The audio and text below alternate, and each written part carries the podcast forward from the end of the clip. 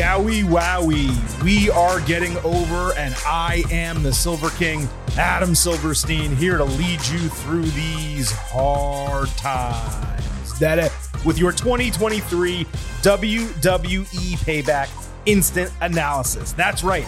Getting over is back once again, and we are here just minutes after WWE Payback went off the air to break down everything that happened on the company's first premium live event since SummerSlam.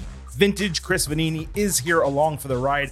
You will hear from him momentarily, but we have an absolute ton to discuss from WWE Payback. And we are kind of just kicking off the weekend because, folks, on Sunday, we're not only going to have your AEW All Out instant analysis, we will be discussing the termination of CM Punk. And, folks, as Coach Prime Deion Sanders said on Saturday, I kept the receipts. We will talk about all of that on Sunday. Tonight, Saturday night, we are focused on WWE. And as we get into the show, allow me to remind you off the top that the Getting Over Wrestling podcast is all about Defy. So please, folks, stop being marks for yourselves and go back to being a mark for me. Go back to being marks for the Silver King Adam Silverstein, Vintage Chris Vannini, and the Getting Over Wrestling podcast. Please visit Apple Podcasts or Spotify. Leave us a five star rating on Apple. If you take a little extra time and leave a five star written review, we will read it live right here on the show. Also, please remember I happen to love the number Five. And I hope you do as well because for just $5 a month or $50 for the entire year, you can become an official Getting Overhead. Visit buymeacoffee.com slash getting over. Sign up. You will get bonus audio. You will get news posts and your financial contributions will support Getting Over. Lastly, I would be remiss if I did not remind you to follow us on Twitter at Getting Overcast, not only for episode drops, news, analysis, highlights, all of that good stuff but for weeks like this, you get to vote in our pre and post show polls surrounding premium live events and pay per views. And we use your votes to help us wrap up our analysis with grades at the end of this podcast. Again, on Twitter at Getting Overcast. Now, this is an instant analysis edition of Getting Over. And for any first time listeners, on shows like these, we do something a little bit special the Silver King and Vintage, we crack open a cold one, and I'm about to crack open one that I've been holding on to for a long time. This is key lime pie from Prairie Artisan Ales out of Oklahoma City, Oklahoma. Shout out to the Sooner State. Very excited to try this. Chris, what do you have over there tonight? That sounds really good, by the way. I nothing has changed for me since All In last week. It was a busy as hell week for work. I did not get out to the store. This is ridiculous. All I have left are the leftover. All I have left are the leftover Mike's Hard Lemonades uh, that I've had for a bit. And by the way, spoiler alert: it's gonna be the same tomorrow for the All Out show because you can't buy alcohol in Texas on Sundays. So, okay, so let me tell you this, and I'm sorry to the listener, whoever it was that I forgot. That is false. You can buy alcohol uh, in Texas uh, on Sundays you just can't buy it in certain stores at certain times, but you can absolutely get alcohol in Texas on Sundays. So, number one, bullshit. Number two, you're drinking Mike's Hard Lemonade like, I don't know, it's 2006 and you're at a high school party or something because you're younger than me. I don't know what's what years you went to high school, but that's what it feels like we're doing here. I'm drinking an adult craft beer. You're drinking something that you'd get sophomore year when you're trying to hide from the cops. Well, no, it's it's not like it's certain stores. They changed the law like last year or something like that. It, it's liquor stores, one of the whatever. Normally, the place where I go is, is not open. I've tried it before, so all I'm saying look, is uh, maybe I'll look for it tomorrow. But I got I got I guess I got to figure out what the law was because I've tried before and they're closed. I'm just saying that was we, the general consensus for a while here. I'm just saying we had three years of this podcast. We we were both kind of sharing some unique drinks here when we did these instant analysis, and lately it feels like it's like Mike's Hard Lemonade Smirnoff Ice, Natty Ice. I mean, that's what it feels like you're bringing to the table here. You're not you're not helping educate the audience into blame, what's out there. Blame conference realignment for destroying both of our last month. True. By the uh, way, you're in Texas. You can get Shiner. Just like go to Shiner and get like a ton of Shiner beer. It's easy. What do you mean go to Shiner? Mm, the where's the brewery? Like is it by the, you? The city? No, like the wherever city? the brewery's located. Shiner, Texas. Is that where it is? Uh, I don't. I don't know. Oh. I don't know the brewery. Whatever. The I know for a fact the beer is all over the state. What I'm saying is just go buy some Shiner and bring that to the show. Bring something to the table here, Chris. Yeah. Besides your analysis. Yeah, it's in it's in Shiner, Texas. Okay, well, maybe don't go to the brewery, but is. buy it in the stores. That's what I'm trying to get at. Anyway, folks, we're just trying to have some fun off the top. Let us get into our WWE payback instant analysis. We do have an absolute ton to talk about on this show. As we get into this show, let's kind of start it off like this. We'll get into all the match breakdowns, you know, with our grades for the matches, our thoughts, our analysis going forward. We left off our ultimate preview basically stating, hey, you know what? WWE, this is this is a B show. It's not even close to SummerSlam. It's not even close to some of the other B show builds that they've given us. And just like I theorized at the end of that ultimate preview, it shows like this, Chris, where WWE just under Triple H especially, but really for the last couple of years, they just kind of knock it out of the park and surprise the pants off you. So we'll get into our grades later, our final grades, but I just got to tell you, for a Saturday night where we had both of us have work responsibilities, we're busy, it's very difficult to put our full attention on a premium live event on Saturday during college football season. I was immensely pleased with what we got from Pittsburgh on Saturday night. Yeah, look, Nick Khan, we are still not happy with you for moving these fall pay per views to Saturday because we have a lot to do with our college football job. So Yeah. don't do that. I don't like it. Um, yeah, it, it was a good show. I liked it. Um, I think you liked it a lot more than me. Maybe that's because I was watching four football games at the same time. But uh, no, good show for sure. And we'll get into it. But yeah, nothing, nothing on the show was bad. So looking forward to talking about it. Do you think that perhaps I paid more attention than you? Probably. Okay, let's go ahead and get into I, it. It, it's been a it's been a long ass day. It ha- probably. Uh, you're talking to someone who, no joke, had to spend nearly two thousand dollars on getting his air conditioner repaired because it died at 3:30 a.m. Okay, so you want to talk about long days? You and I, sir, are both dealing with it, and now we are here after payback, getting this show off the ground. But we are thrilled, trust me, to bring it to you guys. We love doing these instant analysis podcasts. Let's get into the match by match breakdown. We do have some extraneous stuff to also talk about from SmackDown that related to some of these matches, but nevertheless, we're going to kick it off with the main event of WWE Payback, the World Heavyweight Championship on the line.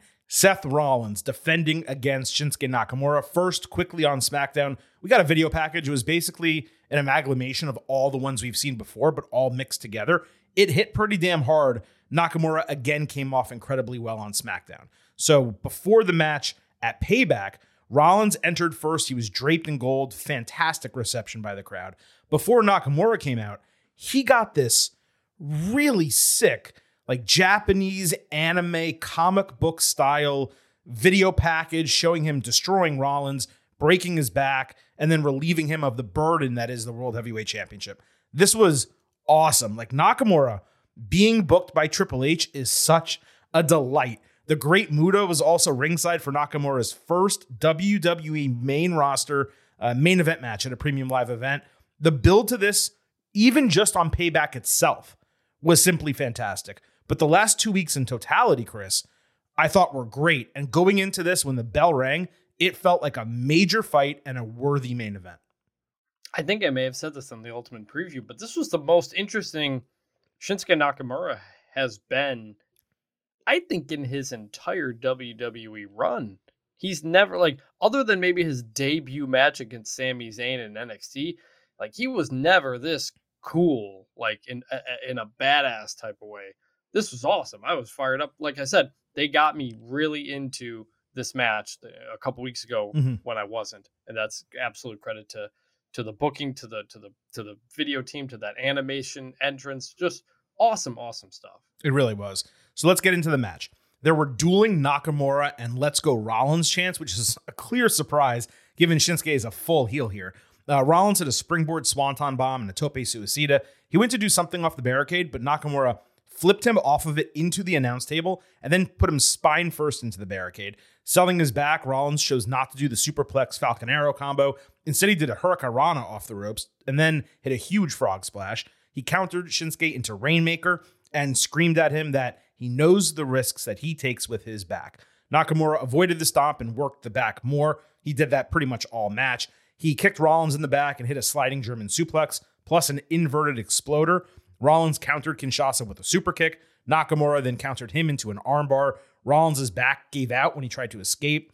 Rollins got a second wind and was able to deadlift Nakamura into a Liger bomb with a delayed cover. We got a New Japan style strike exchange. Shinsuke then took him off the top rope for an avalanche landslide and a false finish. Nakamura came back with Kinshasa to the back of Rollins' head, but Seth collapsed before he could follow up. He fought from his knees and flipped over the ropes, doing three standing switches into a pedigree. Nakamura intercepted a stomp attempt as Rollins hobbled. He sat down on Seth for a pin, with Rollins reversing the combination and then immediately popping up into a stomp for a dead armed 1 2 3 cover to retain the title in 26 minutes. I got to tell you, I thought this was excellent and a terrific main event that marked the return of the real Shinsuke Nakamura to WWE. And to your point, really the real Shinsuke Nakamura existed in NXT and for a very brief period on the main roster. I saw people complaining after this match about Rollins retaining. Title changes don't just happen willy nilly. Rushing the strap on Shinsuke here, while I'd have loved it personally, it's not like it was some huge missed opportunity or something.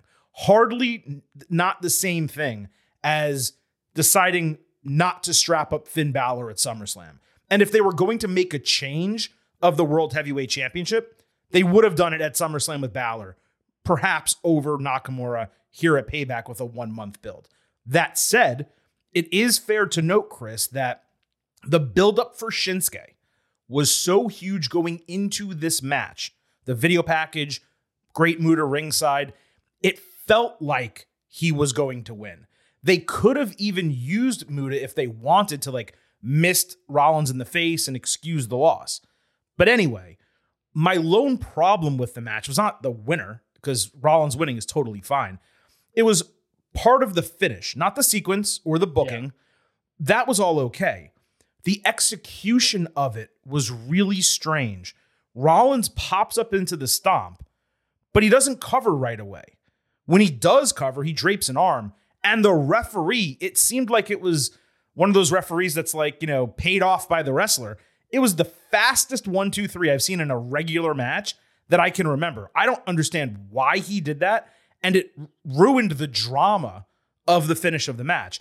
Now, I think that happening may have left a bad taste in people's mouths, given it was not just the match finish, but it was the show finish. You want that final moment to be a climax, and they just didn't deliver it with a dramatic count. The idea, the story, is that Rollins got out by the skin of his teeth. It was probably the most complete match story we got on the entire show, and it was a deserving main event, uh, you know, for the night.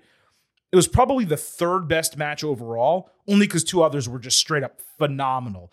And Nakamura came out of this, I thought, looking completely rejuvenated and totally re-legitimized. So I went four stars and an A minus. I may have liked it more than others, but it hit me right. If the finish was better, it was a clear A match. Yeah, I mean, you said everything that I was going to say. Uh, I apologize. I Give it about four stars as well. And my only thing was the finish. Uh, I actually didn't notice the quick count. Uh, the one, two, three. I didn't mm-hmm. go back and watch it, so maybe I maybe I should. But I did think, oh, Seth gets the he gets a stomp, and you're like, oh, it's over. But then he's taking his time to get over. Right. I'm like, oh, okay. Normally, you're so used to in you a wrestling match, yeah. if someone is slow to cover, that means they're going to kick out. And as it happens, I'm thinking, oh, not many people kick out of the stomp. I know he's going slow, but is, is he really going to get it? And then Oh, all right. I guess not. Yeah, if if Rollins had gotten the stop and then just turned over and just laid his arm on there mm-hmm. and go one, two, three, that would that would have been perfect. That that's exactly how it ended. I, I was kind of surprised at the finish, but the match was great, really fun. Didn't feel like it was as long as it was. Uh, again, this was the old Shinsuke Nakamura that we hadn't seen in a while. You know, there, there had been all those reports that Shinsuke was just happy to be mm-hmm. surfing and was just kind of kind of end his career here and you just you just felt like it was done and he wasn't going to be the old Shinsuke. And then they just decide to pull this out a couple weeks ago and give us an awesome match and an awesome story. And yeah, Shinsuke lost, but he is completely uh, legitimized more than totally. he ever was, even in a loss. Because like again, a couple weeks ago, he wasn't doing nothing. for a long time. Well- and now he suddenly gets a title match and performs well. So it's like, hey, I ta- I'm taking this guy seriously now, even though he lost. I did see some people saying that, and I actually addressed this in our news post on buymeacoffee.com slash getting over, cheap plug. Um, but you have to remember they were building Nakamura into this for months. So he was in the whole situation with Bronson Reed and Tommaso Ciampa, and he kept getting in their business and they kept getting in his. And you could see shades of a heel turn kind of forming with Nakamura. It's just that they didn't execute it until after SummerSlam. They waited. Now, maybe they could have done it beforehand and he turned, but I guess the reasoning was they wanted the turn on Rollins to be a shock in the moment, which it was on Raw, even though you could kind of sense that it was coming based on the way they told that story across the entirety of that episode. But I, I thought this was telegraphed. Nakamura turning heel. I didn't know that he was going to go into the main event, certainly. Well, But r- right. it was pretty I- I'm clear. not- but it was pretty clear that his character was changing. Yeah, I mean, he was definitely going heel, but it's not like he was he was fighting Bronson Reed and Tommaso Ciampa, you know, Right. and then suddenly he's Right. fighting Seth Rollins. You're like that. That's the, the that's the part of it that Agreed, needs to be sure. legitimized, and he and he and he completely is. So Yeah. uh, now I now the next time he's doing something, I'm like, all right, I can like I take can take Shinsuke seriously here, and also he should probably win whatever next feud he's in. Keep him going on this unless he's just going to go back down to the mid card or something. Well, it's interesting you said that because after Payback went off the air, Adam Pearce was walking Rollins backstage when Nakamura attacked him from behind on the ramp and kind of beat the crap out of him. And WWE did post this as a digital extra after Payback went off the air. So, presumption being, this feud's continuing for another month. Otherwise, there's no reason whatsoever to run that attack, especially if there was not going to be a Money in the Bank cash in. I'm down for this to go another four or five weeks. But I will say, and this is the risk that WWE always runs when they do this with a babyface champion. If you have Nakamura lose again, people are going to be really angry. Maybe not as angry as they were with Balor because with Finn, it just seemed like the perfect opportunity at SummerSlam. And Nakamura is older and he's been slower, and Balor still seems pretty close near the top of his game. I just want to give a fair warning to everyone. A, it seems like it's continuing. B, Rollins will probably retain. Don't get too upset when that Yes. happens. Here, here, here's the one thing I want to happen in this. So, like, they, they implied like they start off, "Hey Seth, I know about your back; it's hurt," Mhm. and then like that's the storyline, and he's he's leaning on his back, he's leaning on his back, and all this stuff. Like, he didn't Shinsuke didn't really do anything to it, and that that's the one thing I thought was kind of missing from this storyline. So, what they should do is he should attack Seth in. I didn't actually see this digital short, but he should attack Seth in a way where he injures his back further. So then when Seth sells the back, it's different. Otherwise, theoretically, he should just be selling the back forever now, like the Cody Rhodes arm thing. So I think that's another place you can take this.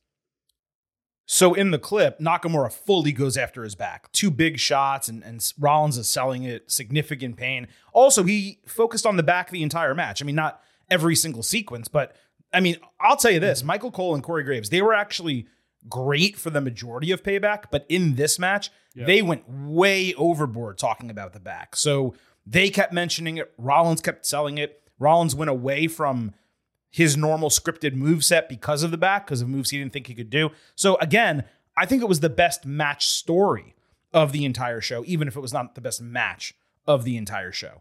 Real quick before we move on, how do you right now rate Rollins' run as the inaugural World Heavyweight Champion? I see people suggesting he's put on good matches, but he's boring. And look, I don't love the character. I find it strange, though, that fans begged for WWE to push Rollins and give him a deserved title reign.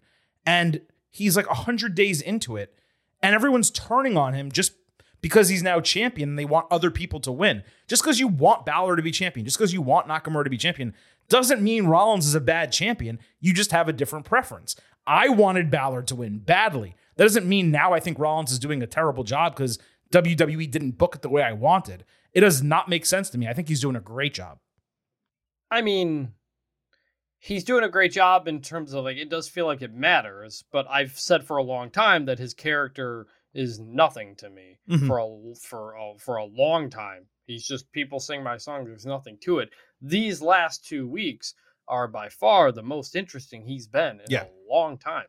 Uh, so if it keeps up like that, that's great. But like you went into the we went into the SummerSlam match, and even the Money in the Bank match, like wanting Finn Balor to win. Oh yeah, for sure. because he had he had the better story. Mhm. You know, like there he was almost the face because of what he had been through, and and Seth just kind of hasn't he hasn't had a story to sink his teeth into until this. It can't just be ha ha ha people sing my song and I wear goofy clothes and I win my matches. Like that's nothing. Like I I want more. Right. And so I'm hoping what we've got here is is finally that more. So it's like it's been fine. Mhm. It's not been amazing, but it's it's been fine. That's all. The issue with Seth is sometimes is that he he just kind of wears on you and gets boring over a period of time. So I, I but the last few weeks have been good. You're right about that, but I mean, it's been three months. I mean, it's this isn't like it's a it's a 300 day reign. I mean, it's it's three months. Okay, maybe we don't love his character, but he's still doing a good job. Let me also point out, people kept asking, why didn't Damian Priest cash in after Seth Roll- Seth Rollins' back was entirely screwed up? It was a great opportunity. I feel like everyone may have gone to the bathroom during the backstage segment with John Cena when he acted like Lance Catamaran from Southpaw. He was interviewing Damian Priest and Finn Balor, and we'll talk about why he was interviewing them later. But they said, hey, we're going out on the town tonight. We're not staying here. So he wasn't in the arena. like, do they have to beat you over the head with it? Like, he wasn't there. That that's why there was no potential cash in attempt. Also, if you always threaten a cash in every single time the title is defended, then when it actually gets cashed in, the money in the bank briefcase, it's way less special. The whole point is you do some, you know, attempted cash-ins, then you wait and you don't do it for a while, and then ultimately you do it and the person either succeeds or fails, but it's a surprise in the moment. So I just wanted to point that out. Yeah, I'm glad you did. Let's move on to the match that opened the show Becky Lynch versus Trish Stratus inside a steel cage. As I said, this began the premium live event. And I gotta be honest, I don't know if you got to see the entire thing. I thought it was a WrestleMania level video package to preview this match. It was phenomenal. It made this feel like it actually could have been the main event of Payback.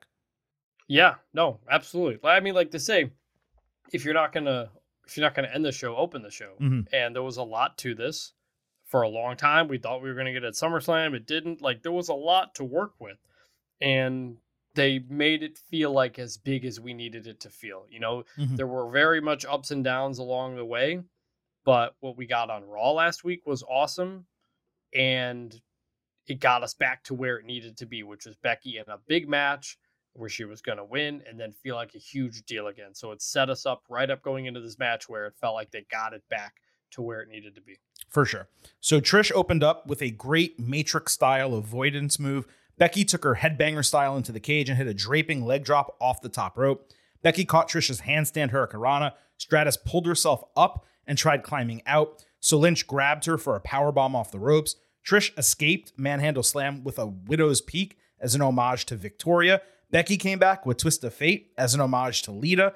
Trish took advantage of an injured knee to hit Stratusfaction on Becky for a 2.9 falls finish. Stratus then stopped Avalanche Manhandle Slam and countered with Avalanche Stratusfaction with a delayed cover in another 2.9 falls finish.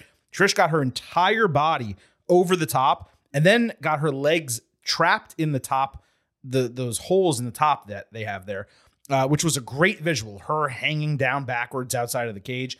Becky then took her off the top of the cage with an insane superplex. She draped an arm for a 2.99 false finish with a slight shoulder move by Trish. Lynch then started climbing as Stratus went for the door, so Becky stopped what she was doing, ran down, grabbed Trish's legs. Zoey Stark appears, grabs Trish's arms, and they start doing a tug of war with Trish being the rope, basically. Then Stark slammed the cage door in Lynch's head. That was a false finish. Becky immediately came back with manhandle slam, but Stark ran into the cage to break the fall. So Zoey starts dragging Trish out. Becky, she goes, uh uh She purposely slams the door to keep Zoey inside, making it a two on one handicap match. She immediately delivered manhandle slam to Stark, then grabbed Stratus as she was trying to exit the top, hitting an avalanche manhandle slam off the top rope to get the win in 20 minutes. What is there to say here? Holy shit. This was worth the wait. It was legitimately an instant classic, a match people will go back and watch frequently, particularly if it ends up being Trisha's last match or among her final matches. Would I have preferred no Stark interference? Yeah, okay, of course I would. You know me. But we have been begging Triple H to reestablish Becky's dominance. And what is more dominant than not only beating Trish in a steel cage, but purposefully making it a handicap match in the finish and then defeating two women simultaneously? That excused for me Zoey's interference, as did the fact that she got no offense and Becky just dismantled her. And then you have the match itself. The pacing was perfect. The sequences were extremely thoughtful. We, of course, got the homages to Victoria and Lita for their steel cage match. All of those 2.9 kickouts, expert level, exceptional stuff here from start to finish. We talked about Becky and Zoey setting a high bar on Raw, and we wondered, hey, is this even going to be able to surpass that? Forget surpass it, it flew past it. We wondered whether this would be their best match. It was the best match in this entire storyline predating WrestleMania. 4.75 stars, A plus, and I will tell you what, I am 100% rewatching this before I hit the sack tonight. I don't think I'll go 5. Maybe I go down to 4.5. We will see.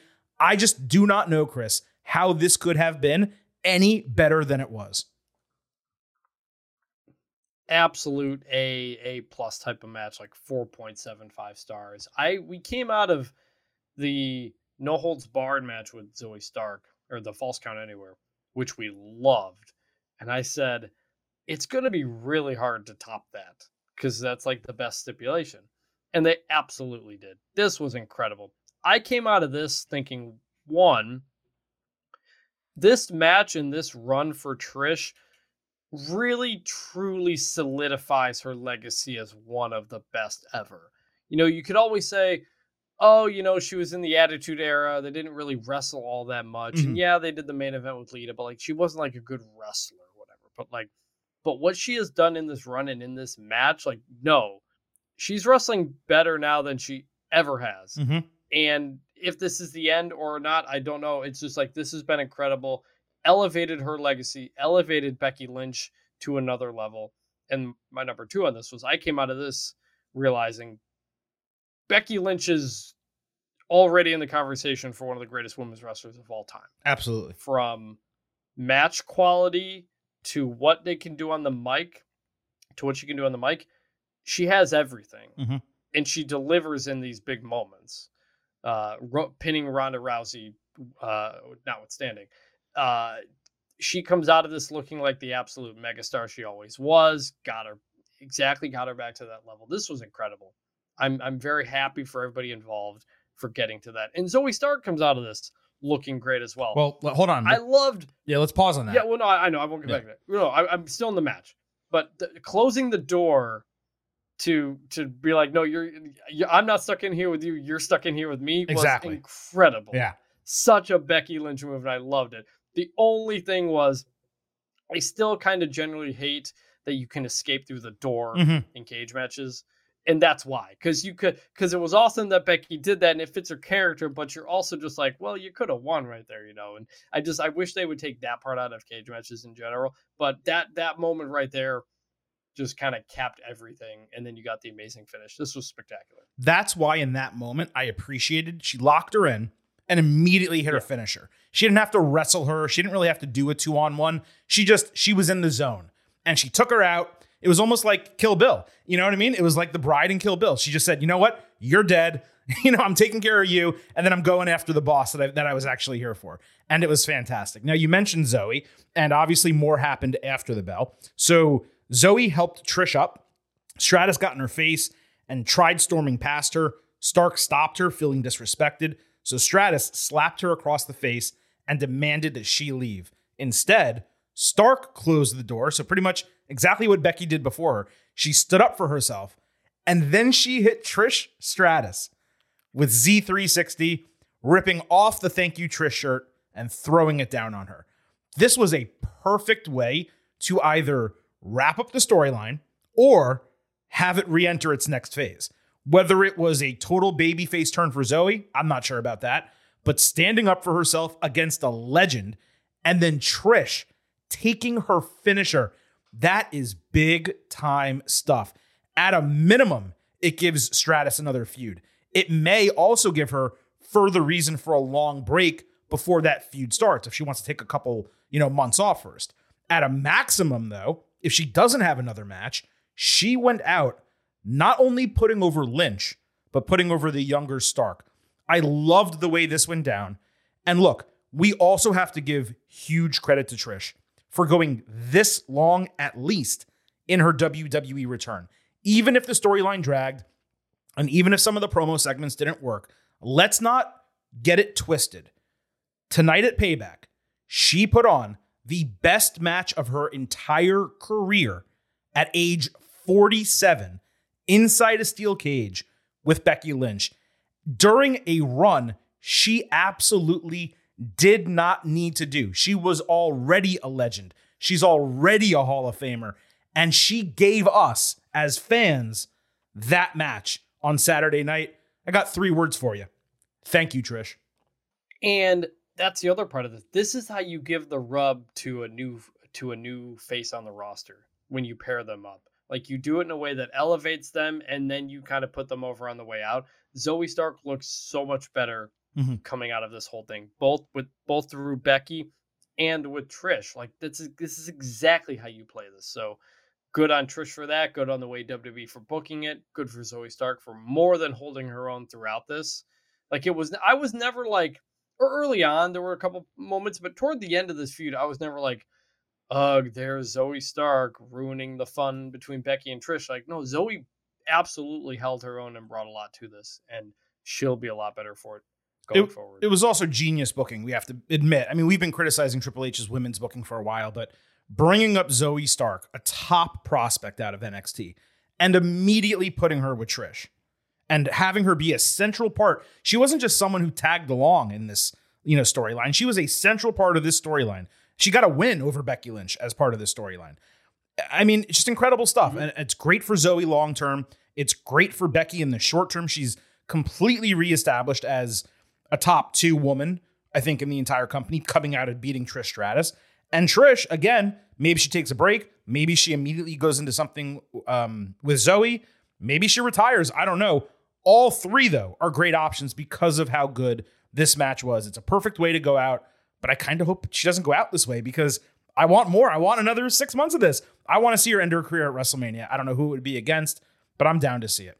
Uh, later backstage, Becky was beaten up, ready for an interview when NXT Women's Champion Tiffany Stratton came up, apologizing for mistakenly calling her a former NXT Women's Champion on TV a couple weeks ago. Lynch shot back with a Barbie quip about her, saying Stratton should focus on this week's challenger for her title, and maybe she would see her soon. I don't know if Triple H is booking like f- for everything in the world I want, but the idea of Becky going down to NXT for a run on top of all this, holy shit, that would be amazing. This is like a Silver King wet dream coming true. I don't like the idea of Stratton beating Lynch, but maybe they have Becky win. Maybe they do a straight DQ and just get her out of there. Either way, I'm all for it. And also, I know many of you do not watch NXT. Tiffany's been struggling on the mic recently. This was her best promo in a long time. So I, I love the backstage segment. Yeah, my other my only thought really was, man, Becky's been through hell over the last week, six days really. She don't need to wrestle on Raw and NXT. Give her a week off. So it would at least be a week off. Happens. It won't be this Tuesday. Yeah, it won't be this Tuesday. Yeah, but I did love the point that Tiffany said and should have kind of leaned into even more, which was you never won this championship. Right. And I'm eh, like, maybe that's what they make the story between them. Although I don't know, like Becky would have to win if they have a match then to, to get the NXT championship. I don't know. But uh, that's another little cool wrinkle in that as well, because that's kind of part of the Becky story. So uh, that was fun. I'm looking forward to it. Yeah, it was. All right. Let's move on to the undisputed tag team championship match. Kevin Owens and Sami Zayn, the champions, defending against Judgment Day in a Steel City street fight. First on SmackDown, KO and Sami fought the LWO in a non title match. LWO had like a couple nice moments, only for Cruz del Toro to pop a powerbomb, Helluva kick, and stunner. After the bell, Sami told Judgment Day that Payback will be the fight of their lives. I did not understand the point of this match. The champions did not need to have a match, and LWO certainly did not need to get squashed by them. The promo lasted 15 seconds. Who did this benefit? Why was this on SmackDown? I know they probably wanted a go home moment. Just have him cut a promo for five minutes. Like, I thought it was extremely strange. Yes, it was weird. Um, I was there's a lot going on again, football on Friday night too, but it was uh it was strange. I didn't really have much to say other than it was just I was like, huh, that was weird. Okay, so we'll get to the match at Payback. Uh, Finn Balor stomped all over a terrible towel to get extra heel heat at the start. Kendo sticks and trash cans were used early. KO ripped off his black shirt, revealing a Terry Funk picture shirt as he and Sami took turns slamming kendo sticks into a trash can that was wrapped around Balor. Then we went to steel chairs with 10 of them in the ring. When they went into the crowd, Dominic Mysterio came out, making it three on two, and Judgment Day actually talked strategy. They huddled up in the crowd and talked. So KO and Sami, who had gotten dumped into a penalty box, I guess they were in the Pittsburgh Penguins arena, they emerged from the penalty box wearing Mario Lemieux and Sidney Crosby Penguins jerseys with hockey sticks. To I can only describe it as an explosive pop. The fans went wild for this. Owens was also bloodied with a hardway crimson mask all over his face. He eventually wiped it off when he got a towel. Uh, they beat down Judgment Day, uh, and then they did a hockey fight with Dom back inside the ring. Zayn hit Balor with Blue Thunder Bomb into a stack of chairs. Priest then took out Zayn into four opened up chairs. They all went back into the crowd. Uh, they went all the way down to the kickoff show set. Corey Graves actually jumped into the crowd at one point because he wanted to get out of Dodge. They almost ran into him. Sami hit a somersault senton off the desk to a huge pop. Dom comes back for the second time. KO ends up climbing all the way to the top of the VOM in the lower level and hits a swanton bomb on Dominic through a table in an absolutely iconic shot at an iconic spot. Very ECW, very Terry Funk. That left Sami alone with Balor and Priest in the ring. So you thought the finish was coming. Priest interrupted Helluva Kick by throwing a trash can at Sami for a false finish. Priest tried Razor's Edge. Zayn escaped and hit an exploder. Then he bumped Balor off the apron through a table at ringside. Priest caught Sami going for Helluva Kick, but KO slid back inside, hit him with the stunner. Zayn hit Helluva Kick. And you're like, okay, this is the end of the match. Great match. JD McDonagh comes in, shockingly saves it. He threw Sami into the post. He pointed and yelled at Priest, basically saying, See, I'm doing good for you. So Owens comes out, levels him with a pop up power bomb into the side of the announce table, just like he used to do on the ring apron. Then Rhea Ripley runs in from out of nowhere and spears Kevin Owens through the fucking barricade. Back inside, Balor hits Sling Blade and a shotgun dropkick. He missed coup de grace. Zayn caught him coming back with an exploder and a Helluva kick, but Dom broke that fall with a Money in the Bank briefcase in another surprise, and Balor just drapes his arm dead over Zayn for the one, two, three to win the undisputed tag team championships. Judgment Day came together in the ring. Balor and Priest were shocked yet thrilled. They pulled it off. Rhea and Dom lifted them up. Then they celebrated on the stage. They held all six belts and the Money in the Bank briefcase, and pyro exploded everywhere. This was not just great, this was absurdly great. Let me get my negatives out of the way. Just like with Penta L0M last week, the mid match costume change with those jerseys that just happened to be ready for them in that spot, it hurts the suspension of disbelief. But holy shit, did the crowd pop for those Penguins kits. And then you also had three people interfering a total of six times. That's a lot. It was really five on two, this match. All that said, this was classic 90s attitude era NWO faction heel tactics. And man, oh man, do I love faction stuff like this when it's not overdone. KO and Sammy were protected massively in the finish. They almost looked unbeatable given how much it took to actually put them down. Judgment Day badly needed to win a feud, not to mention Balor badly needed to win something, which he not only did here, he got the pinfall. Now he's a Grand Slam champion, the 22nd one in WWE history. We are eating good on that. Oh, and by the way, we also avoided a Judgment Day breakup. KO was the clear MVP. It looked like he broke his arm or wrist or did something on the Swanton bomb, but he finished the match. That move, holy shit, total car crash. The fans were out of their damn minds for this. And then you had Ripley with that spear on Owens, made her look like an absolute certified monster. And the last two false finishes, they were outstanding. Both of them truly did seem like the end of the match. This was absolutely outstanding. A 21 minute Banger. in every sense of the word. It was so good that Michael Cole was literally jumping up and down on commentary while calling the action. I went 4.5 stars and an A, just like with the women's match. I'm going to rewatch this. I could see another quarter star A plus range. This was a hell of a homage to Terry Funk. This was the tribute match, not what we got on SmackDown. Chris, if you cannot tell, I absolutely loved this. this was this stunned me. Everything about this. I, I, thought coming in, the champions would retain. There'd be a, maybe a breakup, and it might be like a fun themed WWE match that they do sometimes.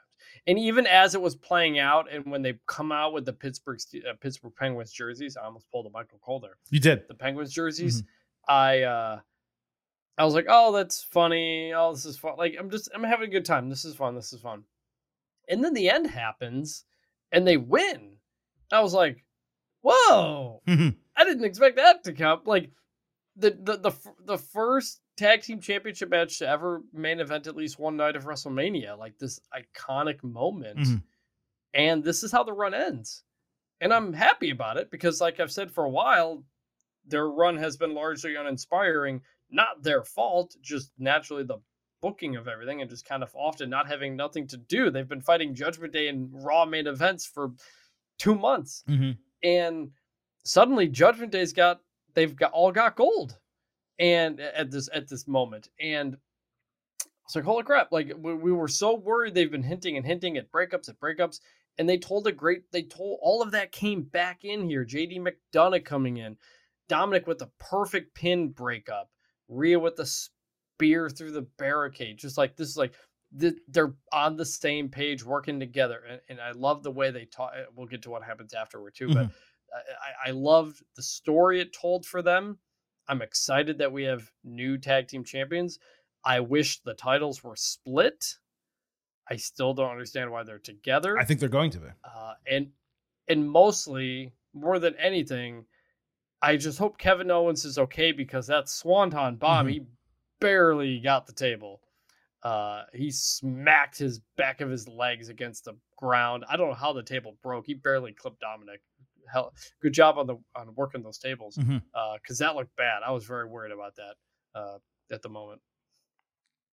You could see the pain in his face when he landed, and he grabbed his arm. He grabbed his arm immediately, and I mean, the You guy's already hear it. banged up. He has the rib issue, and Sami has the elbow issue. Um, but Chris, let me ask you a question because you did mention the titles, right, and splitting them up. What color do you get when you mix red and blue? Uh, purple. Purple. What's Judgment Day's color? I'm just saying. I'm I'm very curious to see what they do with the titles on Raw. They could go the undisputed route. They could do a purple variant for them, or they could use this title change. And this is what I said on the Ultimate Preview. You use this title change as a reason to split the titles. You make this, you know, whatever the undisputed WWE uh, Tag Team Championship or the WWE Tag Team Championship, and then you create a World Tag Team Championship, just pretty much like they did with the women's titles. That's what I would do. There are so many tag teams across both shows. I mean, they just did Grayson Waller and Austin Theory on SmackDown on Friday. We'll talk about that on Yeah, Tuesday's like WWE show. But they were a totally like legitimate tag team in one night. You have all the teams on Raw. The Street Profits are back. And I know people like, yeah, there's a lot of titles and sometimes there's too many titles. But the way the rosters are set up now, and with Triple H's recommitment to the tag team division, I think two tag team titles for the men would completely work. Yes, totally. It it worked for a while. It, has been it's been a while since the Usos had unified them, but we've been wanting them to unify them for a while because you've had ta tag teams on SmackDown just kind of not doing much when Sami and Kevin Owens don't show up. I've been wanting them to break up the titles from the moment Sami and Kevin Owens won them. Mhm. So if, if if this means you get red and blue, you get some purple belts for Judgment Day, and you bring in like a World Tag Team Championship like they used to do. As uh, now we have a women's world championship. We have mm-hmm. a men's world championship. A world tag team championship seems like the logical step. So Yep. maybe they merge those together. You bring new tag titles. I think it would be a great way to do it. Yep, totally agree with you. So let's move to the Women's World Championship. Speaking of Rhea Ripley against Raquel Rodriguez, this was the co main event. They beat the shit out of each other early, with Ripley getting cut on her nose. And look, I'll straight up, I'll just tell you what this was. Oh, we got two Obviously, women, but nevertheless, the point remains. Thank you, Big E. Rhea got the extended upper hand, but Raquel refused to back down. She had a nasty lariat to the back of Ripley's head, plus a fallaway slam. Rhea stopped the corkscrew elbow, but Raquel picked her off the top ropes for a big vertical suplex, then hit the corkscrew elbow as cameras were in a replay. Bad production timing. Ripley escaped the Tejana bomb and drove a knee into Rodriguez. Raquel then countered out of Riptide, and they badly botched either a power bomb or a backwards flip into the top rope. Not sure what the plan was. Anyway, Ripley smartly took out Rodriguez's knee, then put her in the prism trap, but Raquel rolled out into a pinning combination. Raquel then drove Rhea spine first into the ring post and side power bombed her into the barricade. Then she did snake eyes into the post. Dom ran in to help, but Raquel grabbed him for Braun Strowman's running power slam. Ripley caught her off the distraction with Riptide and got the win in 18 minutes. Now, this was the third time Rhea and Raquel have fought singles. The first was in 2020, and the last prior to this was in 2021. I think both in NXT, obviously. Tough to recall the specifics of them, but I believe Last Woman Standing in 2021 was the best of the three. This was damn good.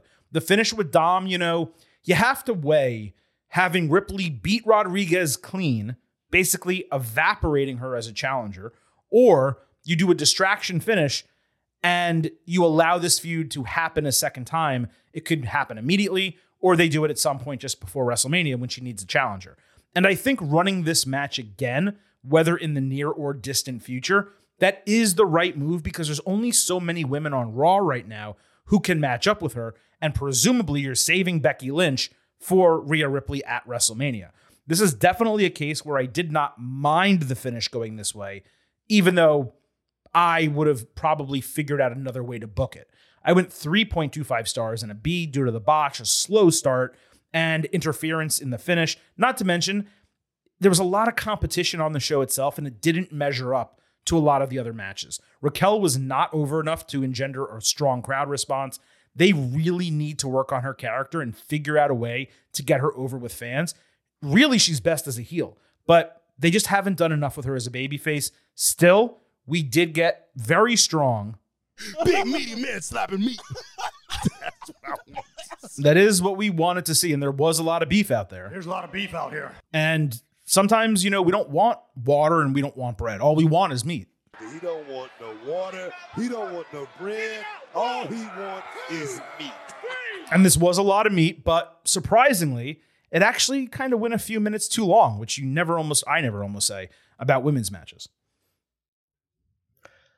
You mentioned working on Raquel Rodriguez's character. What is her character? Like her character is was is friends with Liv Morgan and has back muscles. And like, is from Texas. Yeah. there's yeah, like there's this and this isn't her fault. This is Yeah. they've just they've done nothing with her Mhm. for a while other than look how strong I am. Like there's nothing to connect to and I've been baffled by it. Like the, the her- I'm friends with Liv Morgan was about the closest thing that they tried. So yeah, she needs to get a character work because everybody loves Rhea Ripley and if you want her to get booed, you got to have somebody that people like more.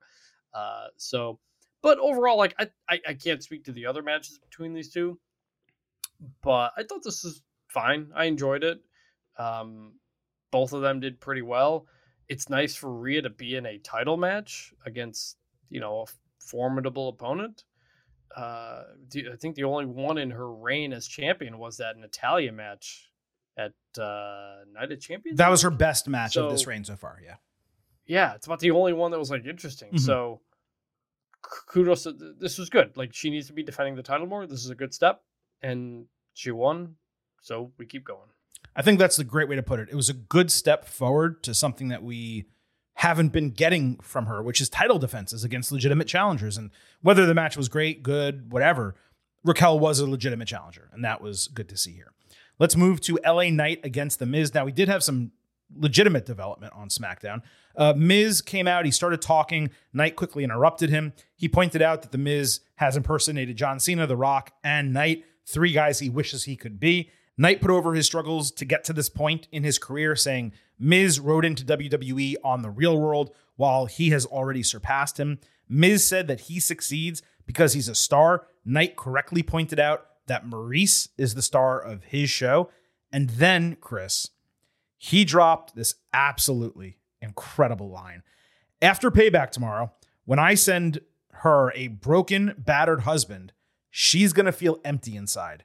But with one little call to this guy, we can fix that real quick. Look good, but she's got me saying, hey now. Hey now, indeed. Miz said Knight will not only lose the match Saturday, but with it lose his job and his career. Knight got the final word, but after some jostling, Miz ended up catching him with skull crushing finale and dropped the mic on his head. It did seem like that was the end, but as Miz was like celebrating going down the ramp, Knight chased after him, attacked him on the stage, and beat him down. No doubt this was a hot go home moment. The line I quoted from Knight was outstanding. I cannot believe that was like planned for Fox, but I guess the meaning was hidden enough. Like some of those lines that are in cartoons that you don't fully understand until you're like an adult. Uh, there were a couple flubs from both guys, but the crowd was so hot that they just they continued chanting for Knight. Like 30 seconds after the segment ended, they went over to commentary and like Kevin Patrick is trying trying to talk, and everyone's chanting LA Knight, and the guys aren't even there anymore. These guys cannot miss on the stick together. This was another A plus promo battle, even if Miz, as of right now, is still more refined on the mic than Knight is. I, I wouldn't say A plus promo battle because they both flub some lines and but just you're right. You're no no. Let me let me correct. You are a thousand percent right. A minus sure. promo battle. Very yeah. good point. I, I I I've been I've been saying this a lot. Like LA Knight, look, the the the the battle royal win was great. It's great when he gets to be on both shows and do his catchphrases, but it, it oh, oh we wish he won the U.S. title, blah blah blah. No, what he needed was a real feud to bring out his character, something that we can connect with that's not just chanting, and that's exactly what they're doing. Talking about being roach infested hotels, talking about where he came from, all these things. This is how you become a big time sustaining babyface and not just a flash in the pan, which is what they're calling him. And so the result is when you do when you have the hot promo battle and you hear LA Knight's story and you're connecting with him as a character, then when he wants you to do his catchphrase, you're doing it even louder. Mm-hmm. Like this was maybe the loudest LA Knight and yeah, chance we've gotten outside of maybe London. Like because people are feeling it now. That's why this feud is hot as hell. That's why I've been really excited about this whole thing. Like this is the thing that is going to make LA Knight sustain. This is the thing he needed to do mm-hmm. to prove he was more than just catchphrases. And he was delivering on that. No doubt about it. So let's move to Saturday night. John Cena hit the ring in the second segment. He was, of course, the host of WWE Payback. He said he's done everything in WWE except host, and it was his job as host to make the show as special as possible. So he decided he was going to be the special guest referee for LA Knight against The Miz. Before he could say more, The Miz obviously interrupted. He said Cena sucks as a host. He made a comment about him apparently being in the Barbie movie. I haven't seen that yet. Spoiler alert, Miz. Thank you really? very much. Uh, and then gave him advice as a host, telling him that he dresses like a Teletubby, which facts, right? I mean, he's not wrong. Uh, it ended with Cena tricking Miz into a series of no's and yeahs, and and basically it wrapped up there. This was nostalgia for me, like classic Cena Miz standoff, insanely hot segment. The crowd was on its feet going crazy for Cena, booing Miz, and then losing their minds when LA Knight's music hit for, for his entrance. I thought it was tremendous stuff. I was kind of surprised at the Barbie line because I was like, huh, John Cena's on, you know, part of the the writer, the actor strike. I don't know if he can say anything about Barbie or not, and he didn't really. He just said mm-hmm. point taken, but uh, that that jumped out. I liked it. I liked um, the back and forth between them. It was fun, and doing the nose into the yeahs, like Cena just kind of turned him around on that. It was it was very fun. I'm gonna say it multiple times, but I, I said when they said Cena was coming back, I said you got to get him involved with other people and do different things. And boy, oh boy, have they already started doing that. We should also note that Cena, after SmackDown on Friday, noted he's cleared to wrestle. He's been training to wrestle. He is going to get physically involved in things in this two month run that he's doing with WWE. So that's just a heads up for everyone going forward. Let's move to the match LA Knight, The Miz. No doubt the crowd was on fire from bell to bell. Knight dumped Miz into the ring announcers area and then did a box jump style flying clothesline off the barricade. Knight and Cena actually got into it at one point, with LA telling John he'd put him down any day of the week. Classic back and forth here, wrestling wise, until Miz hit two DDTs for a very slow, flat two count from Cena. Knight came back with a draping, swinging DDT out of the corner. Cena prevented Miz from using the ropes for leverage. Both guys countered finishers and both nearly ran into Cena, with Miz hitting skull crushing finale on Knight for a false finish. Miz mocked Cena doing five knuckle shuffle, but Knight kipped up and then hit his elbow version. Then he turned Miz around for blunt force trauma and got the win. Cena gave Miz his props off camera. They didn't mean to show it. They were showing LA Knight celebrating, but Cena literally got out of the ring, went to ringside, like put his hand on Miz's shoulder, and like, you could see like he was encouraging him and being like, "Hey, good match. Thanks for doing that." Type of deal. So then Cena leaves the ringside area, goes up to the stage. LA Knight is celebrating. Cena rips off his referee shirt, and as Knight approaches him, gets in his face. But Cena eventually took a step back and offered his hand. Knight jawed about Cena, almost costing him the match. Cena said he wanted Knight to do it clean, the right way. And after a pause, Knight goes, You know what? Fair enough. And then shook his hand. Then Cena raised his arm for a few moments and walked out with Knight getting lauded by the crowd. You know, I wasn't sure at first if the Cena element was needed. I thought it was for the more casual fans rather than the weekly watchers. But the moment on that stage was superb. It completely fit both of their characters. It was the cherry on top of this star enhancing moment for Knight.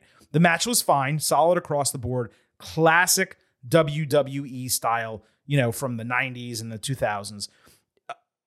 Cena was actually not a great referee. His counts were way too slow, but the wrestling got it done. We got the right winner. The crowd loved it.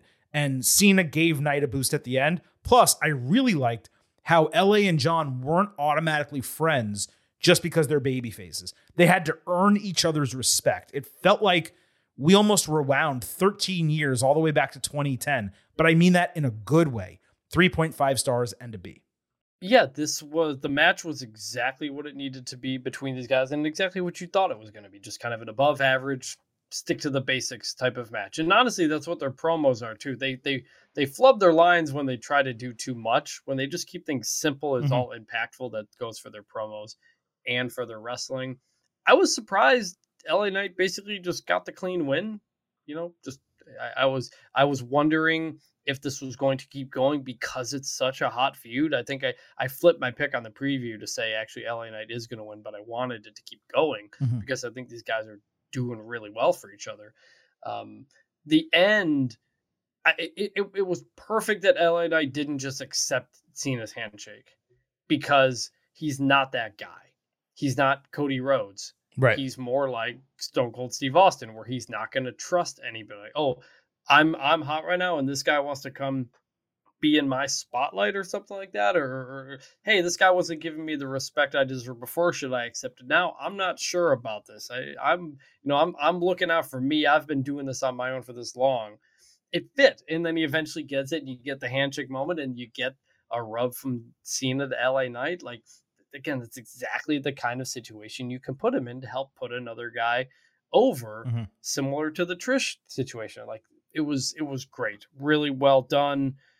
LA Knight continues to get more and more over. Again, with more of an oomph this time instead of just saying the catchphrase, people are feeling it, and and, and so great step forward. And again, I kind of hope this continues. I don't really see why it would, but uh, we'll see what's next for LA Knight. Let's move to the United States Championship. Rey Mysterio defending against Austin Theory. First, before that, let's talk about SmackDown. We have Mysterio and Santos Escobar against Theory and Grayson Waller. The heels laughed at Cena returning to WWE and put themselves over as a great tag team. Funny enough, just as Michael Cole praised them as a team, Waller accidentally slugged Theory in the face during the match. There was a strong action sequence uh, in the middle. Escobar sacrificed himself for Mysterio, who rolled outside with Theory as Waller caught Escobar with the rolling stunner for the win. This was a big win for the heels, who I gotta say, they looked really good together as a tag team. And yeah. you know what? If this is Triple H's plan for them in the near term, it's a great plan. Them tagging simply worked. Now, it was frustrating to see Escobar take the L when he won that number one contendership and he still hasn't gotten a title match. Now he's healthy. He should be getting a title match. But it was executed circumstantially the way he took the L. It was a worthwhile match on the go home show. Again, Theory and Waller, two guys who needed a win. And Escobar, just based on where he is right now, taking the L, not really the end of the world. Not the end of the world, but I'm with you. Was kind of surprising. But my again, my biggest takeaway was Grayson Waller and Austin Theory, two guys who just kind of haven't either had anything to do or figured out how to do some things could be terrific together. Mm-hmm. And I really want them to be a tag team. Waller's charisma rubbing off on Theory and Theory kind of working with Waller on his in ring skill. It's a perfect freaking match. I, I really hope when we tune into SmackDown this coming Friday, they're still teaming or they're at least working together. I mean, that would be great. Let's move to the match on Payback. This match, by the way, sponsored by Cinnamon Toast Crunch, in case you didn't see the massive ad on the Titantron. It actually started decently formulaic, but it heated up when Theory tried ripping off Mysterio's mask on the ropes. Rey came back with two hurricanranas and a baseball slide tornado DDT off the apron. Great twist on what he normally does when he does the baseball slide. Theory came back with a spin out Liger bomb. Mysterio avoided A Town down and hit 619, but Theory got double knees up when Rey followed with the splash. He lifted him into A Town down, only for Mysterio to roll downward for the trap 123, and then LWO celebrated with Rey afterward. As I said, this picked up massively halfway through. It felt like watching a high quality Raw main event with some inventive sequences down the stretch. It was great for me that Theory tried to win this clean and took Rey somewhat to the limit doing so. Mysterio getting the win was appropriate and necessary. You're not having a legend like Rey Mysterio drop the title after three weeks. A uh, completely different match from Knight and Miz but I thought it was similar in terms of quality. 3.5 stars and a B. Maybe that's a quarter star too high, but it's a B either way. Yeah, this was fine. I, I would say about a B. It wasn't bad. It was a good match for Theory, but he knew he wasn't going to win. Mm-hmm. So we just it just happened. Of all the things on this card, this was the one by far. I was just like, all right. It, it was by far the least interesting thing coming in, mm-hmm. and it is going out. I mentioned a moment ago the Cinnamon Toast Crunch sponsorship. It's very clear now why this was on Payback and why Gunther Chad Gable was on Raw. This is the second time Rey has been in a Cinnamon Toast Crunch match on a WWE premium live event. So clearly they have some deal. He's obviously super popular, Rey is. So he's the sponsored guy that they want matches on premium live events. So it made sense. And maybe that's the purpose of this title change, too to give him the title, get him on the show, promote the match, and they got their sponsorship in. And Gunther, meanwhile, hopefully gets I, a much longer match on Raw because this was the shortest match on the entire card. Yeah, and that Gunther Gable match, as we said, should be the main event of Raw. It so should be, we'll ideally. Also, also since we're not going to get to it until Raw on Monday, uh, Honky Tonk Man was apparently at Starrcast or uh, over the weekend and very popular. Get that man to Monday Night Raw, please. he needs to be involved in his title reign, uh, his record title reign being broken. As far as the cinnamon toast crunch thing, um, I I like I mind this like zero percent. Yeah, I don't I'm mind. So used to watching yeah. sports where there's a giant ad in the background that it kind of does nothing to me. If it's a Mountain Dew pitch black match, then it, that's obviously different. But uh, this, like the Mike's Hard Lemonade tag team match at WrestleMania 38, mm-hmm. like, like honestly, zero problem whatsoever. It has no impact on the match. Honestly, I watched it and all I could think about was after Rey won, they should have had somebody dump a Gatorade jug of cinnamon toast crunch on him or something like that. I was like, I don't even know if cinnamon toast crunch is getting their money's worth other than just having True. a couple of images up. Like, if you're gonna do it, like do it. So Uh, but I, I had like honestly zero problem with this. That's true. LWO could have come out with just a bucket of cinnamon toast crunch and, or Yeah. boxes and just Right. dumped it on Rey. I agree. I don't mind the sponsorships. I only mind when they interfere with the viewing of the match. I'm forgetting which one it was, but it was a women's match, maybe at SummerSlam, maybe at another show. It was recent, but like whatever the ad was, it was like purple and red, and the lights were so distracting during the entirety, and the and the the boards, the barricade around the ring, the way it lit up was so distracting during the match that it bothered me. This wasn't. I mean, it certainly wasn't great to look at, but again, if it's one match a show and it's your quote unquote least important match, it's totally fine. Let's move to the big segment on WWE Payback that I'll spoil a little bit, a lot bigger than I thought it was going to be. The Grayson Waller effect with Cody Rhodes. Now, this was the cool down before the co main events. Cody got his grand entrance. Grayson cut off his intro. Rhodes gave Waller the entire Cena fine speech line, which I thought was really funny that he did that. And he talked about all the tropes of these talk show segments. That popped me and it popped the fans in the arena. Cody randomly gave Carmelo Hayes a shout out. I mean, I appreciate that, but it was random. Then he said SmackDown has been intriguing him recently. So I don't know about you, Chris, but in this moment, I thought Cody was about to announce that he's switching brands. I did too because it's like, oh, Roman Reigns is not around. John Right. Cena's back, maybe, but John Cena's going to be on SmackDown, so I don't know. It was confusing to me. But anyway, Rhodes eventually came around and made his big announcement, and that was that he used whatever political sway he had backstage to get main event Jey Uso on the Raw roster.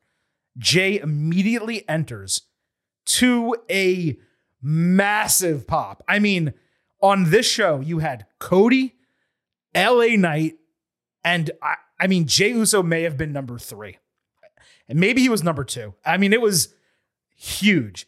And he also came out to a remixed version of his theme that was an absolute, complete, and total Banger. It's almost the same, but some different lyrics. Man, that was awesome. So he comes out to that. Jey then nods to Cody out of respect for helping him, and he gets the crowd going, like waving his arms up and down, and the crowd's doing it with him. So Rhodes exits, but he watches the rest of it from the stage. Waller calms down the crowd. He tears up Jey for achieving nothing on his own. Obviously, Jey super kicked his head off, and then he exited to another huge pop with the arena completely rocking with him. And my lord, was this outstanding. I mean, Jey's return after two weeks, three weeks, it felt like he had been gone for years. And I get to say, I believe I had that. This is exactly like the Rey Mysterio situation when he split with Dominik. Rey ended up going to SmackDown, or he was convinced by Triple H to go to SmackDown rather than retire and step away. And Jey, because of Cody Rhodes, was able to move over to Raw by himself. That is a tremendous decision. It also seemingly creates space where you know he's going to go one on one with Jimmy. It kind of feels like they want to do that for WrestleMania. If you're going to do that, you can't have them on the same brand every single week for six months. It also allows the entire bloodline storyline to breathe to some degree. And you have Cody kind of dipping his toe back in the Samoan water four months before the Royal Rumble. This could even possibly lead to a Survivor Series match of some point, though that would require Jimmy back with the bloodline. And that's a topic we are definitely going to have to discuss on Tuesday's show. Now, we wondered whether this Grayson Waller segment was worthy of being on payback. And you and I both pretty much unanimously agreed that, hey, Cody's on it, so maybe it'll deliver. I don't think either of us thought it was going to deliver to this degree. They made this worthy of payback, and it was perfectly placed on the show to keep the fans rocking as they were pretty much all night in Pittsburgh. This was just an example of how everything on payback, one way or another, seemed to exceed expectations. It was a lot of fun. The crowd reaction was great. I enjoyed it. I'm glad it was here. But I'm so conf- I was immediately confused why. Because the issue wasn't that Jey quit SmackDown. He said specifically I quit SmackDown and then he said, "I quit WWE." Mhm. So like, why is he back? And I'm sure we'll get his explanation on Monday. But like, I was expecting his eventual return to like be something surprising. Like he inter- he pops up on Raw to save Cody or something like that, and says. And, and, and or, something or Sami Zayn, you know, like something in there. I was just like, Cody just announces he's on Raw. I was like, he's on Raw. I didn't even know he was back in the company. Like, you didn't even announce he was back with WWE. So I was just, that part of it was just weird. And maybe I'm just overthinking it. But I, because the whole thing with Jey Uso quitting, like, to me, it wasn't, he, he didn't just say, I quit. And it could be ambiguous. And because I thought at the time we'd say, hey, they'll break up and he'll go to Raw. We thought that. But he specifically said, I quit WWE. And we thought, huh that opens up all kinds of possibilities. Does he show up on the independents? Does he start doing other stuff? Like there was a lot they could do, and instead it's just Cody says he's on Raw on the Grayson Waller effect, and I'm like, all right, cool, glad Jey's back, but it just kind of felt like it uh that the last couple of weeks were kind of for nothing. It didn't it didn't build to something that I thought was going to mean anything. See, the reason I disagree is again, it was a direct parallel to what they did with Rey Mysterio. Rey's like, I quit. I'm not going to work. Rey Rey didn't Rey, didn't say I quit WWE. he didn't say it in like the way Jey did, but he's like, I'm not doing this anymore. I can't do. And then Triple H brought him over to SmackDown and said, Hey, before before you retire, before you quit on the company, let me give you an opportunity and put you on the show and have you away from Dominik. And then Rey says yes, and he's like, Thank you for the second chance. It's the same idea here. Jey quit on air doesn't mean he like voided his contract and was out of the company. But he just said he quit. WWE WWE put it up on like a chyron that he They did. quit. They Like, said, "Hey, he very quit." it- Yeah. This was to me that's not at all the same because it's not Okay. like somebody went we didn't see anybody go to Jey and say, "Hey Jey, maybe you shouldn't quit. Come back to the company." Why do we Let's have to? But hold on. Why do we have to see that? Cody explained he was watching SmackDown. He saw this interesting development. He used whatever sway he had to get Jey over on Raw. Whether that's re-signing him, whether Getting him over to Raw, get but getting him over to Raw is not my concern. Is not the question I had. The question is what convinced Jey to come back to WWE. I'll oh, probably And explain it Monday. explanation. We'll get an explanation Yeah. on Monday, but I'm just like I'm just saying like my reaction in the moment was, huh? Because I thought it was going to be he's back in WWE and he's on Raw, like a, a- like explaining the first one and then explaining the second one. We just got the second one and skipped over the first part, and we're gonna just get it retroactively on Monday. I mean, sure, but they wanted to do a moment on the premium live event, and then they explain it on TV. Are aren't you interested in watching Raw on a Monday night to find out why Jey Uso is now on Raw and why he's back? That's the whole yeah, point. I said it was a good segment. I'm I just saying- glad I'm just saying that's- I'm just. I was explaining just that's the whole point. they want you to watch the show. I'm just saying. I, I, I'm just saying. I'm- I'm disappointed that we didn't get more out of Jey quits WWE. It felt like an opportunity to to try some new things, Okay, and instead it meant nothing.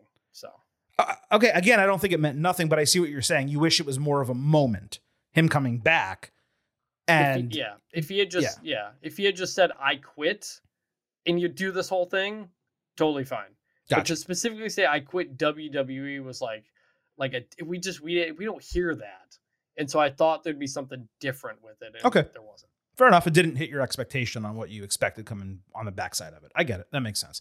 All right, that is our full breakdown of WWE Payback, which means it is time for us to discuss our grades for the show. Of course, we always review our pre-show expectation grades, what we thought about Payback going into it. You and I were both in alignment, as we almost always are.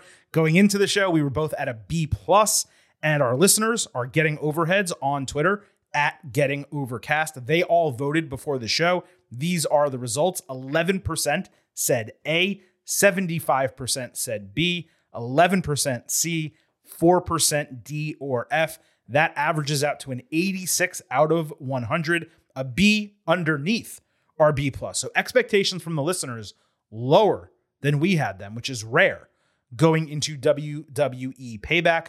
Coming out of Payback, it is now time to discuss our final grades for the show. As always, Chris, we kick things off with you. We will then read the listeners' grades, and of course, the Silver King will follow up at the end. I, I think we'll have different grades on this just based on how we started the show. I'm very Um, curious to find out. I'm gonna go very high B plus. Give me a number. give me a number. 89 out of 100. Okay. Because we like we got something that mattered. We got the ti- the tag team title change. We got a terrific first match with, w- w- opening match with Becky and Trish. And we got a good match with Seth and Shinsuke. And LA Knight Miz was fun. But it never nothing on this show felt like it didn't feel big. And part of that might be because I'm also watching college football games at the same time. Mhm. But coming like coming off of SummerSlam, Night of Champions, Money in the Bank, like uh, the first half of the year, just every show felt big. This felt like like a special edition episode of Monday Night Raw, almost, uh, and, and it being a great episode of that. So You thought, I mean, going in, the card kind of felt that way, but you felt the show Yeah. was like that? yeah, like Okay. I don't know. It just it, it it felt like it was just missing. You know, to not have a to not have a Roman match and to not have a Cody match was just like, like I know Cody was on the show and John Cena's kind of goofing around on the show, but uh it just it felt very like I don't mean it in a bad way. Just like felt like understand. a quintessential like B plus, really good B plus pay per view. Okay. That's your opinion. That's totally fair. These are the listener grades from our Getting Overheads 64% A, 32% B, 4% C, and very rare, no troll votes, 0% D or F. That averages out to a 92 out of 100, a solid, right in the middle, A minus. So that's their take. Uh, let me go ahead and give my take. Here's the deal. Uh, there were two incredible matches on the show. The steel cage match with the women and the Steel City Street fight, uh, of course, with Kevin Owens, Sami Zayn, uh, Finn Balor, and Damian Priest. Beyond that, we had what I consider to be an extremely strong main event with Seth Rollins and Shinsuke Nakamura. Finish wasn't great, but nevertheless, a strong main event. And beyond those, we had Cody Rhodes bringing back Jey Uso in a story that can kick off again that final chapter, perhaps, of the bloodline with Cody's involvement. We had John Cena, not just as host of the show, special guest referee, helping LA Knight get the loudest pop of his career, maybe other than the Battle Royal win at SummerSlam, but the number one or number two loudest pops of his entire career. Great segments ahead of time, solid match there as well. And I just felt that there was no part of the show where I felt it was a downer. I mean, the lowest point was Rey Mysterio and Austin Theory, a match that was still totally fine. And again, everything else that happened was something I was really either excited about or interested in seeing the direction WWE would go. So I am way more aligned with the listeners than I am with you. And I actually happen to believe that their grade is exactly correct. I wrote down 92 out of 100, an A minus, middle of the road, not close to an A because an A premium live event is very difficult and an A plus is almost impossible. But a middle of the road A minus, not borderline. It was an A minus show. There was a lot on this that just straight up exceeded my expectations. And again, even if you just go to how it started, Becky Lynch and Trish Stratus, not only was it well worth the wait, you can make an argument that look, SummerSlam is important. Do not get me wrong. They were not getting 20 minutes plus all the extracurriculars on SummerSlam. And I don't think the booking for SummerSlam would have been a steel cage match, which is what Trish Stratus badly wanted. They were in a featured spot here. They got to do whatever the hell they wanted. And again, they delivered the single best match of Trish Stratus's career and one of the best matches of Becky Lynch's career as well. And one of the best American women's matches of the entire year. You could make an argument it was the number two women's match of the entire year, behind only uh, Rhea Ripley and Charlotte Flair at WrestleMania. And that's a very high bar to try and meet. Oh, I think I, w- I would put this ahead. I would have put this one ahead of that. I think this was the best women's match of the year. Wow. Okay. Very. So there you go. It's a top tier match in that regard, and maybe the best, you know, hardcore type of you know street fight match of the year. You can make an argument. So, I mean, I just thought it was an exceptional show. Uh, Ninety two out of one hundred seems perfectly right to me, and again, I, I give that grade because I mean, literally last week, and we're not trying to compare, you know, apples to oranges to some degree, a stadium show with 81,000 people. But We're- last we're week we gonna just gave an A to All In, and and sure, there were a lot of things on this that I actually liked more than a lot of things that were on All In. But you, the spectacle of that show and the way that you felt watching it, and many of the high quality matches that were on it, that was just something different and special. And this didn't live up to that, so you can't really go higher. Uh, but again, I thought it was fantastic, and an A minus for me, Chris, is the right grade. Yeah, and a- and after all out on Sunday, maybe we can kind of compare the three depending on Mhm. how we are on time because it's rare to have three for it's it's basically unprecedented probably to have three major wrestling pay per views in the span of one week. For sure.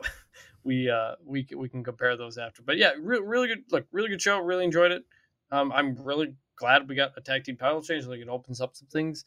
Um, but yeah, just it, it- everything on it was good. It just it didn't have enough for me, you know, to not have a Roman match or a Cody match or a Gunther match, really, too. I think those three kind of three of the biggest things going on uh lacking, but I, I get how it goes. We'll see how things go on Monday. Please make that the main event of the show. Mhm. And yeah, good, good, good stuff. Yeah, Good to, to each their own. I think tomorrow night when we do our AEW All Out instant analysis, if you remember for All In, we compared All In to SummerSlam, which I thought was appropriate. I think when we talk about All Out on Sunday, we just compare it to Payback. It's the same weekend, both of them quote unquote B shows, uh, and it's a much more apples to apples comparison. Is really what I'm trying to say. But just a reminder, because I just mentioned it, we will have an AEW All Out instant analysis podcast in this exact same spot as soon as All Out goes off the air Sunday night here on the Getting Over Wrestling podcast. If you missed it, we have an AEW All Out Ultimate preview in our podcast feed. Be sure to listen to that. And on that show, the Silver King spends a decent amount of time talking about CM Punk. We will discuss that on Sunday as well. Now that CM Punk has officially been terminated by AEW, that is a whole conversation that we obviously need to have.